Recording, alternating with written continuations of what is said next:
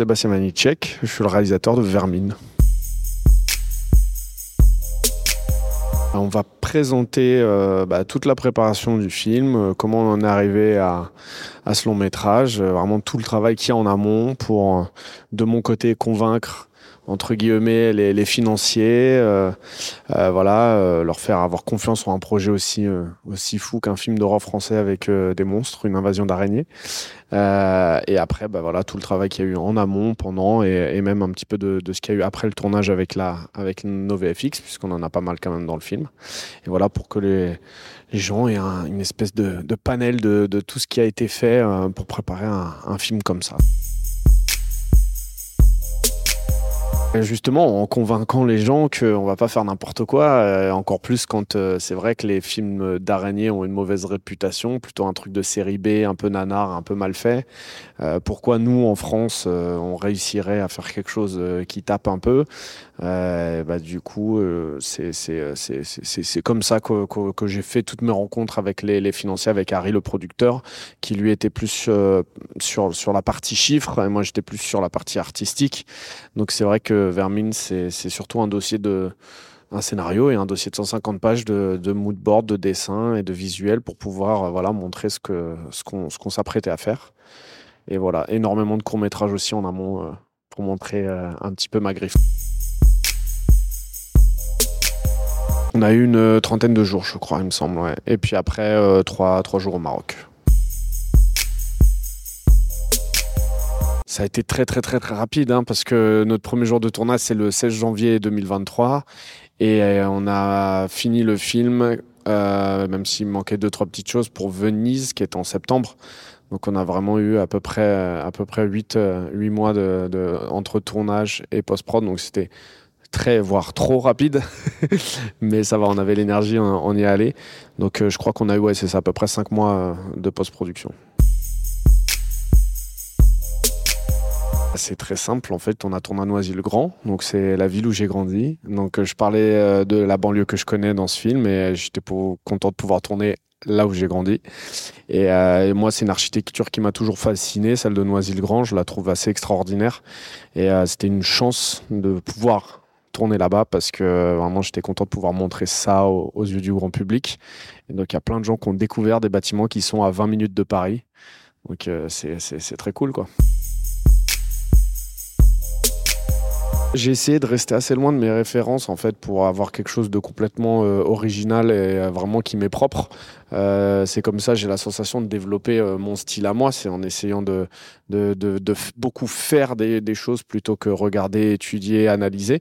Mais bien évidemment que je peux pas rester non plus trop trop loin de d'énormes masterpieces comme Alien qui, qui sont quand même assez présents quand on parle d'un groupe enfermé dans un, dans un bâtiment. On pense au Nostromo euh, dans Alien. Donc euh, c'est vrai qu'en éclairage, on est allé chercher quelques, quelques petites choses. Euh, après, on a, nous, en écriture, on a, on a parlé de Die Hard aussi, parce qu'on a vraiment cet immeuble et comment on arrive à reconnaître un bâtiment et chaque, chaque pièce de ce bâtiment, les présentant en amont et tout. Il y a vraiment toute une, une narration, en fait, de, de l'arène où ça se passe. Et donc, ça, c'était assez, assez intéressant d'observer comment comment les, grands chefs-d'œuvre euh, l'ont fait avant nous pour essayer, nous, de, de, de, faire un peu à notre sauce. Quoi.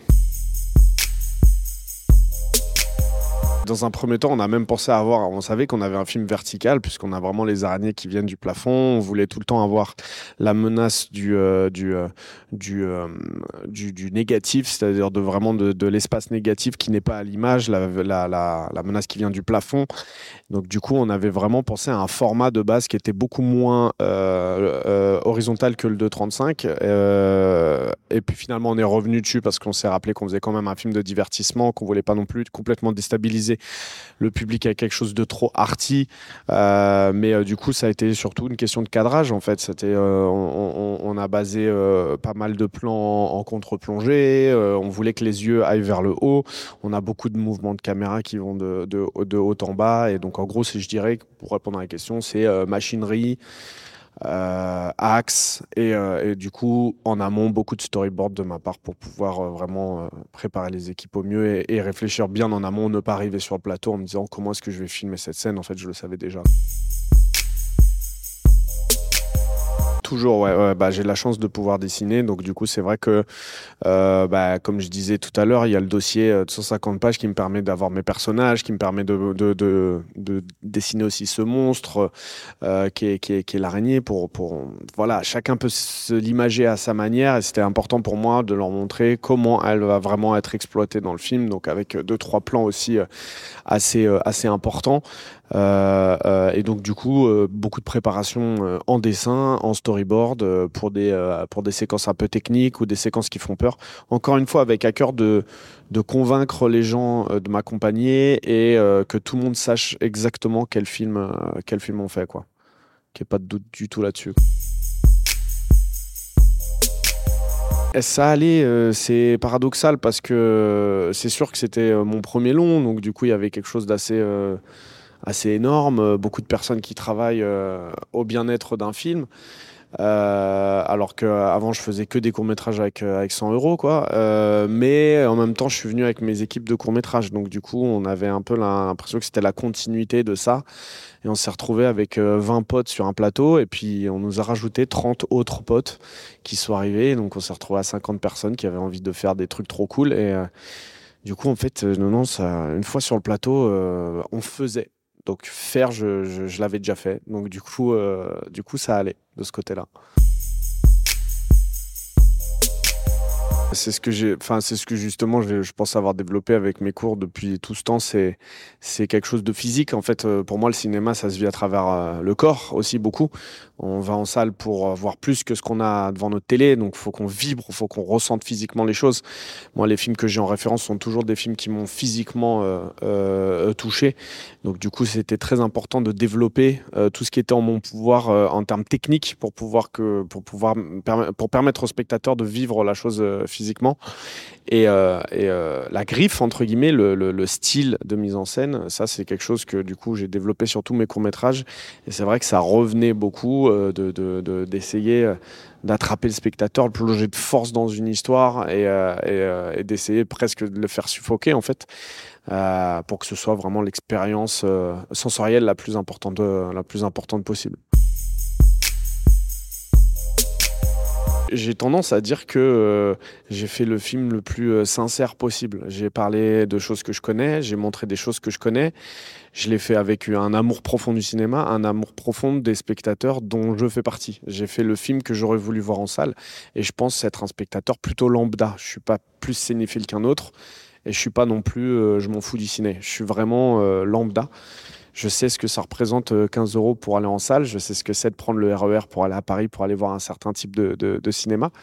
Et du coup, je l'ai fait euh, avec cette idée en tête de, créer quelque chose pour le spectateur qui soit, comme je disais, sensoriel, une expérience, quelque chose de physique pour qu'on se dise en sortant de la salle, moi, j'ai vécu quelque chose. Je ne peux pas rester indifférent face à, face à, un spectacle euh, comme celui-là. Et voilà, avec euh, sincérité et humilité, je pense, euh, et, c'est ce que les spectateurs ont ressenti, parce qu'une fois que je, le, leur donne, le film, il leur appartient, c'est à eux de décider ce qu'ils en font.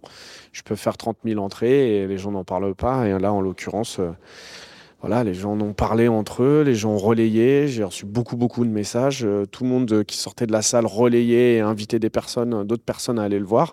Donc je pense que c'était un film qui c'est un film qui est devenu pour le public, et le public en a fait ça. Et je pense que c'est, la seule leçon que je retiens quoi, de, de Vermine en tout cas. Ah, ça vient d'être annoncé, donc je vais faire le, le, prochain Evil Dead. Donc euh, voilà, c'est, euh, l'aventure euh, américaine mais très française, c'est ce que j'ai tendance à dire parce que c'est vrai que j'ai pas du tout envie d'avoir l'étiquette du, du, réalisateur qui part aux États-Unis. merci, au revoir, parce que c'est pas du tout mon idée. J'ai envie de continuer à faire des films en France. J'ai besoin et envie de garder ce qu'on a de meilleur en France, de le ramener là-bas et ensuite de ramener ce qu'il y a de meilleur aux États-Unis en France aussi. Il y a un pont qui est en train de se créer entre, entre les deux. On est une génération qui avons grandi avec un cinéma français international et un cinéma international francisé, européen. Et c'est vraiment ça que je veux, je veux faire. Euh, donc du coup, je vais là-bas avec euh, une liberté créatrice, avec euh, vraiment mon équipe, avec l'envie d'amener voilà, des, des, comédiens français, etc. Euh, euh, et, voilà, c'est ça qui se profile euh, dans l'avenir immédiat. Et puis, et puis après, bien sûr, j'ai d'autres projets 100% français aussi en, parallèle. Et puis, on ne sait pas de quoi l'avenir est fait. Hein. C'est ce que c'est ce qui a annoncé, c'est ce que j'ai signé, mais on ne sait jamais dans le cinéma. Faire un film, ça reste un miracle. Et tout est là pour vous empêcher de le faire. Donc si on y arrive, c'est quand même, quand même extraordinaire.